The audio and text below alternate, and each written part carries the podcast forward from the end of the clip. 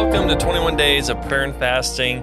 I'm here with Pastor Danny today, and we're so excited to get into a uh, different topic today about having the mind of Christ. But before that, if these have been ministering to you or there's been something happening in your life throughout this fast, let us know in the comments. Reach out to us and tell us. We'd love to hear about your journey through fasting as we fast as a corporate body, as a church, but we also want to know your individual journey as well. And we're so grateful that you even decided to join us in these 21 days of prayer and fasting. And welcome, Pastor Danny. Thank you. It's good to be here. Yeah, it, it's uh, it's a good day, windy, cold outside when we're filming this, but everything is going well, and we're talking about having the mind of Christ today. Uh, yeah, my uh, scripture that I've been using is 1 Corinthians 2.16. It says, for whom hath known the mind of the Lord? And it goes on to say, and I'm going to I'm gonna shorten it up. It says, but we have the mind of Christ. Mm. And then Philippians 2 5, it says, Let this mind be in you that was also in Christ Jesus. Yeah. And uh, that is one of those uh, scriptures that we kind of look at and we we tend to evaluate it. And some folks really they hyper spiritual it. And uh, I'm not going to go there. I'm going to Yeah. make it very practical. Uh, I believe that uh, in when you read that, both of those uh, books, when they're in relation to that, they're kind of setting you up, letting you know, hey, why did Jesus come to this earth? What was his mindset? Well, we know first and foremost, he came to the earth to restore fellowship or relationship with man unto God. That Yeah. was that was what he did. He came, he became sin, who knew no sin. He became the ultimate sacrifice. And and really we we could look at that as being he became a servant. He Yeah. came to serve mankind, not to not to be served, but he came to serve. Mhm. And so uh, I, I think it's very practical for us to say, well, what am I doing that I can serve? Yeah. Am I am am I involved in my church? Am I serving in some capacity? Mm-hmm. Uh, whether life group leader could be involved in student ministry, children's ministry, uh, gr- uh, greeter, those things uh, like that. So he, he came he came to serve. Yeah. And then uh, when I think of the mind of Christ, I, think of, well, then if that be the case, the mind of Christ, how do we delve into that? Uh, there's a scripture that I've always kind of fallen back on in Ephesians chapter 1. It's a prayer, really. And it's Ephesians chapter 1, verse, uh, I believe it's 18, 19, or 17 and 18. It says, I cease not to make mention of you in my prayers, that the God of our Lord Jesus Christ, the Father of glory, may give unto you a spirit of wisdom and revelation in the knowledge of him. Mhm. So if we're going to have knowledge of who he is, then we're going to have to get into his word. Mm, yep. And, and in order to do that, we've got to make time for that. Yeah. And it's been interesting because I've had people through the years, they've asked me, they say, well, how do you get to know the Lord? How do you, uh, I, I, or, or you hear this a lot. I, I just want to know him. I, I want to know his voice. I want to hear him. Well, uh, how does that take place? mm-hmm. You have to be a, a participator in doing that. Yeah. And that participation part is getting into his word Yeah. and reading his word, uh, finding out who he is through his word. And it's interesting um, in, in doing that. So we, we know that we have to serve, uh, be servant minded, so Mhm. to speak. We have to be in his word if we want to, to know him, to know the mind of Christ. Yeah. Okay. And then there's that other pivotal one that the, we look at in, in prayer Yeah. and when i've when i've looked at prayer you know that's the one area people will they'll uh, kind of smooth over or they Mhm. just kind of go over it uh, prayer is really just talking to him Mm-hmm. and he, this is what's interesting because when you talk to god uh, I, i'm not making fun of people uh, when I say this, but some people they tend to pray when they pray they're going to pray loud. Some pray soft, pray some just kind of you know whisper. Mm-hmm.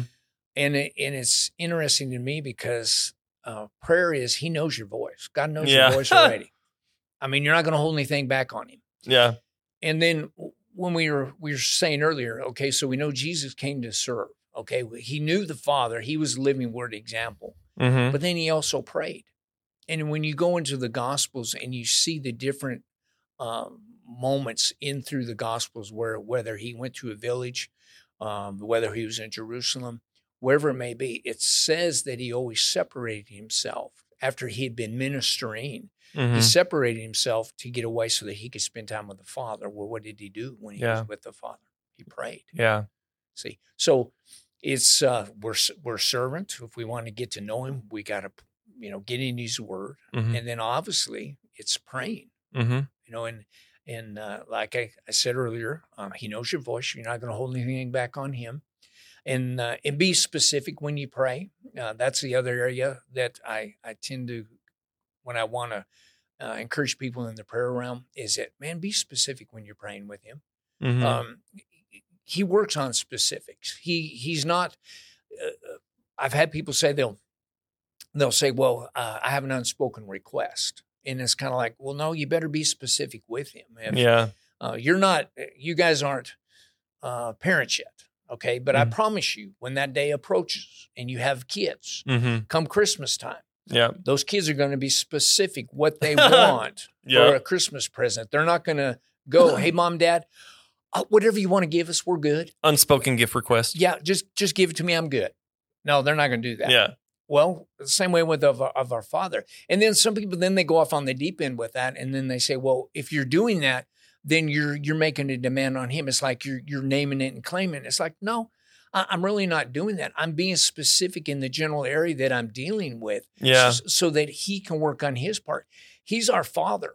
Yeah. If he's our heavenly father, we still need to ask of him. Yeah, and and I find it interesting. A, a few thoughts, and we'll get to the final part here. But um, you mentioned asking requests, and you mentioned the name it claim it thing, and I think sometimes people feel like they're naming it claiming it. But if you understand, I, I think that sometimes the name it claim it where it misses is like it it assumes a inverse authority structure.